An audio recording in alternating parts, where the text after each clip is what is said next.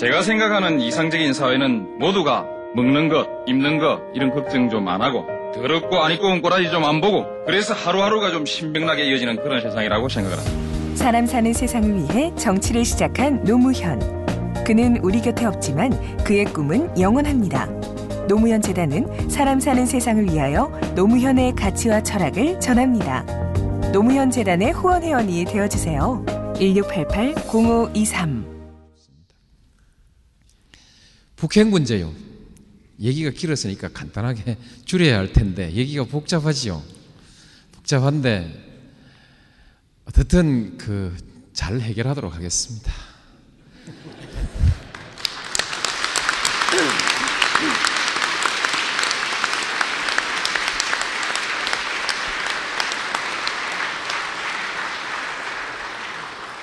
그,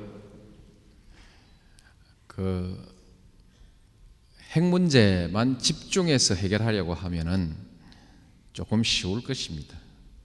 근데 북한의 체제 자체에 대한 어떤 가치 판단과 불신이 함께 결합돼서 그것이 먼저, 그 문제가 먼저 해결돼야 된다는 전제를 가지고 있으면 이 문제가 안 풀리고 복잡해지는 것이죠. 어, 그것이 핵심입니다. 근데 어떻든 나는 그렇게 생각합니다. 북한이 개혁과 개방을 원하고 있는 것은 틀림없다. 아, 그리고 그를 위해서 국제사회 안전보장과 관계 정상화와 경제적 지원까지를 간절히 바라고 있는 것도 사실이라고 생각하고 그것을 만일에 바란다면 핵무기를 가지고도 핵무기를 개발하면서 그와 같은 지원을 받을 수 있다고 생각할 만큼 그렇게 어리석은 사람들이라고는 생각지 않습니다.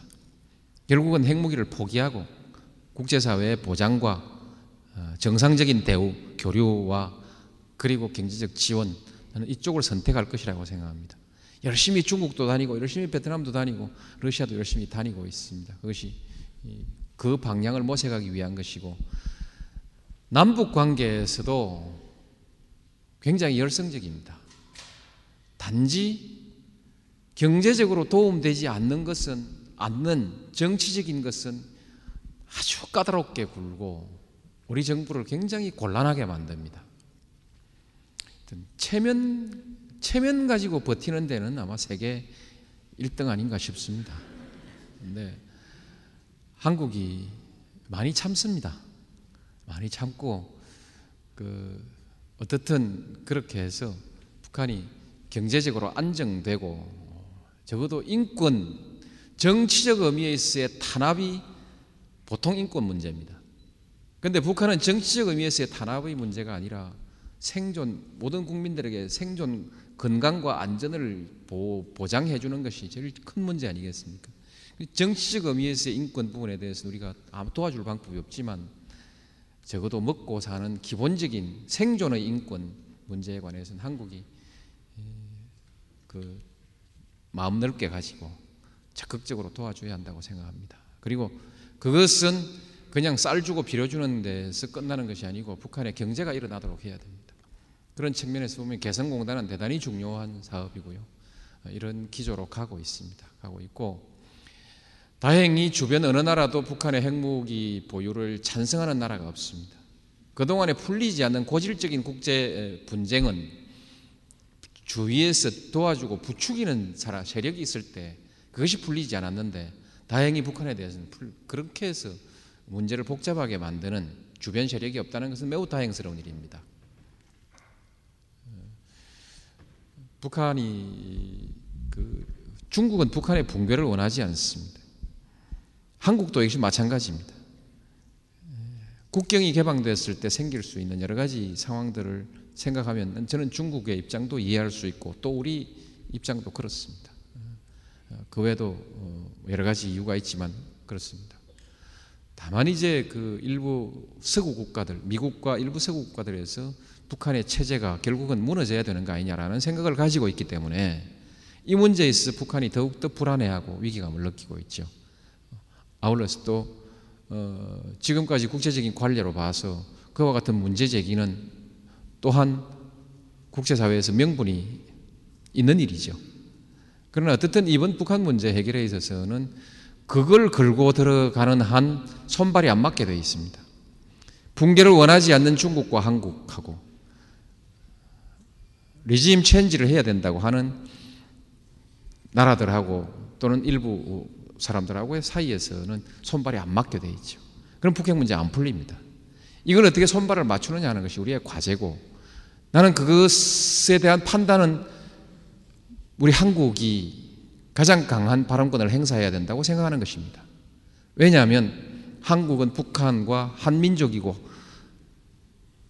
가장 인접해 있고 북한의 조그만 일로부터도 생존 자체의 위협을 받을 수 있는 위치에 있기 때문에 그래서 한국의 역할이 중요하다고 생각하고 그것을 내놓고 뭐 한국 말 따라 뭐 누가 따라오고 이렇게 해서 한국의 체면을 살리는 차원에서가 아니라 한국이 진지하게 이 문제에 있어서 우리 한국 국민들의 평화, 안전 그리고 미래까지 내다보면서 어, 그렇게 이 문제를 풀어가야 된다고 생각합니다. 어, 한국 정부로서는 최선을 다해서 한국 정부의 이와 같은 한국 국민들의 이와 같은 처지와 생각이 반영될 수 있도록 그렇게 해 나가겠습니다. 어, 그것을 위해서 꼭 누구랑 얼굴을 붉혀야 한다면 얼굴을 붉히지 않을 수가 없습니다. 그건 우리 생존의 문제이기 때문입니다. 다음에 우리가 지난 1950년에 한국 전쟁을 겪었고 그 이후 그로 인해서 우리가 겪었던 그 많은 고통들을 생각해 보면 많은 손실들을 생각해 보면 우린 다시는 한반도에서 평화가 깨지는 어떤 일도 예, 받아들일 수가 없습니다. 그러나 우리가 아무리 노력하더라도 북한이 끝내 듣지 않으면 뭐 끝내 핵무기를 계속 개발해 가는 상황이 진행된다고 하면 누구도 어쩔, 누구도 미래를 장담할 수가 없습니다. 나는 북한이 그렇게 하지 않으리라는 믿음을 가지고 있고 믿음을 가지고 얘기하고 또 어떤 정치적 결단을 반드시 내려줄 것으로 기대하고 어, 말을 하고 있습니다만 예, 저는 그 북한이 반드시 서로 합리적으로 수용할 수 있는 범위에서 행동해야 하고 그를 위해서 필요한 결단들을 내려야 된다고 생각합니다. 그렇게 예, 전체적으로 봐서 음, 그렇게 잘 될 것으로 봅니다. 보고 우리로서는 최선을 다하겠습니다.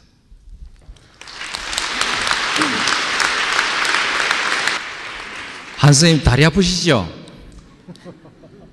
젊은 분들은 괜찮으실 텐데 제가 그래도 한마디는 더 하고 어, 해야겠습니다. 그 인류 사회, 인류가 많은 것을 발명했습니다. 많은 것을 개발했습니다. 근데 예, 인류가 발명하고 개발한 것 중에서 진짜 인간에게 행복을 더해 준 것이 무엇일까? 많은 발명들이 인간에게 행복을 더해준 것이 있으면 또 그만한 위험과 부담을 안겨주었습니다. 지금은 생태계의, 생태계의 파괴라는 이런 문제에 직면해서도 또한 우리한테 커다란 문제를 안겨놓고 있는 것이죠. 많은 것들이 그렇게 있습니다. 세계 문명을 누가 주도했느냐? 그렇게 했을 때 에게해에서 중, 지중해로 지중해에서 대서양으로 뭐 그리고 이제 미국을 넘어서 태평양으로 간다 이렇게 말하는 사람들이 있습니다. 그것은 역, 역사의 주도권을 뭘로 보느냐 이것이죠. 물질적 풍요와 아, 또한 그 힘, 힘에 의해서 남을 지배할 수 있었던 힘의 남을 지배할 수 있는 힘이 어디 있었냐는 것이죠. 그걸 가지고 하고 그래서 태평양 건너서 이제 우리 한반도에도 때가 온다라고 얘기하고 있습니다. 저는 그 기준을 좀 다르게 생각했어요. 인류가 발명한 역사 중에서 가장 훌륭했던 것이 저는 혁명이라고 생각합니다. 프랑스 혁명요. 왜냐하면 그 많은 것 중에서 인간이 인간을 지배하고 복종하고 그 수탈하는 관계 이것이 가장 큰 문제거든요. 인간이 부닥쳐 있는 문제 중에서 오늘날은 생태계 문제가 새롭게 대주, 대두하고 있습니다만 적어도 환경과 생태계 문제가 대두하기 전까지는 인간에게 가장 본질적인 문제는 사람과 사람 사이의 관계입니다. 모든 불행은 이, 이 사람과 사람 사이의 관계 속에서 발생하는 것입니다. 지배와 복종의 관계 속에서 발생하는 것이고 그 나머지 부분들은 다 수용할 수 있는 것입니다. 극복할 수 있는 것입니다. 그 문제를 해결하고자 근본적으로 신분제, 신분제 질서의 사회에서 적어도 명분으로라도 실질적으로 그 당시에 제3계급이라는 것이 진정한 의미에서 인간 평등을 그 뭐 실현할 뭐 그런 의지가 있었냐 하는 것은 별개로 해두더라도 적어도 인류 역사상 명분에 있어서 자유와 평등과 박애를 내세웠던 내세우고 성공했던 이 혁명입니다.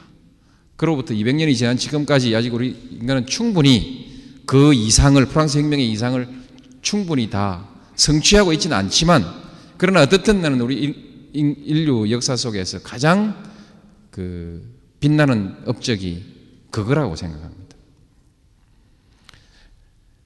또 하나의 발명이 필요합니다. 지금 세계 질서 속에서 강대국과 약소국이 있고 힘의 질서가 지배하고 아직도 곳곳에서 분쟁이 계속되고 있습니다. 이것을 해결할 수 있을 만한 국제적인 역량은 부족합니다. 이 문제가 해결이 되어야 됩니다. 국가 간의 질서에서 정복과 지배의 질서, 요즘에는 간섭을 통한 무슨 그 간접적 지배의 질서, 이 질서가 해소되고 여기에도 상호 존중과 협력에 의한 공존의 질서가 만들어지지 않으면 앞으로 인간이 무엇을 또 맞이하게 될지 알 수가 없습니다. 그리고 국가 간의 힘겨루기 그것이 지난 지난 세기에 엄청난 세계적인 전쟁들을 가져왔고 어, 인간을 불행으로 몰고 갔습니다만 아직 완전히 극복되지 않았습니다. 우리가 성공할 수 있다면 성공의 사례는 역시 EU에서 나올 거라고 생각합니다. EU가 완벽하게 성공하면 성공하면 그것이 새로운 세계 질서로 전 세계에 받아들여질 수 있을 것이라고 생각합니다. 그렇게 됐을 때 우리가 가지고 있는 하나의 문제를 어떻게 해결할 수 있겠다는 희망을 가지고 우리가 살 수 있을 거 아닌가. 또 긴 세월이 걸리긴 하겠지만 그래도 우리는 희망을 가질 수 있을 것입니다. 만일에 이유가 성공하지 못한다고 가정하면 다음에 올 우리에게 닥쳐올 또는 우리의 후손들이 부닥쳐야 될 이 역사가 어떤 것일지에 대해서는 아무도 예측할 수가 없습니다. 말하자면 인간의 스스로의 과학기술 문명을 인간의 평화와 공존을 위해서 이용할 수 있는 인간의 능력이 소위 도덕적 통제력이 시험대에 올라와 있다고 저는 그렇게 생각합니다. 근데 그래서 저는 이유를 굉장히 의미 있게 보고 있고 어, 제 개인적으로는 이미 결론을 내리고 우리도 저리로 가자 이렇게 국민들에게 말하고 있고 이웃 나라들에게도 그렇게 말하고 있습니다. 하고 어떻게든 하고 있습니다만 저는 이번 음, 유럽 방문의 계기에 그 꼭 확인하고 싶은 것이 이후의 미래입니다. 이후의 미래이고 지금 내가 가지고 있는 그 생각이 크게 틀리지 않는다면 이것을 우리 한반도를 둘러싸고 있는 주변 동북아시아에 한번 실현해 보는 것입니다.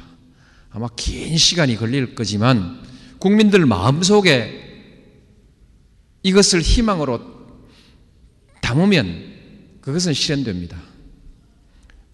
오늘날 아무리 큰 소리 치는 정치인도 국민들이 싫어하는 일을 할 수가 없습니다. 그리고 국민들이 원하는 대로 갈 수밖에 없습니다. 그래서 지금은 앞으로 세상을 바꾸려면 위대한 지도자 한 사람이 나타나는 것이 아니라 국민들의 마음속에 새로운 시대를 향한 올바른 그 생각이 자리 잡게 하는 것이 제일 중요한 것입니다. 저는 이 파리에서 여러분들과 함께 이런 다짐을 좀 하고 싶고요. 또 이곳에 살고 있는 여러분들에게 사실 그것이 여러분들 생각을 좀 들어보고 싶은 게 간, 좀 간절합니다. 이런 과연 어떻게 생각하시는지 들어보고 싶고 그렇습니다. 이 파리 방문해서 어, 여러분들께 몇 가지 보고도 드렸습니다만 제그 방문 목적이나 제가 하고 갈 일에 대해서 말씀 막 보고를 드렸습니다. 보고를 드렸고 듣, 듣고 싶은 얘기는 다음에 듣지요. 뭐. 시간이 좀 많이 됐어요. 제가 생각하는 이상적인 사회는 모두가 먹는 것, 입는 것 이런 걱정 좀 안 하고 더럽고 안 입고 온 꼬라지 좀 안 보고 그래서 하루하루가 좀 신명나게 이어지는 그런 세상이라고 생각을 합니다. 사람 사는 세상을 위해 정치를 시작한 노무현.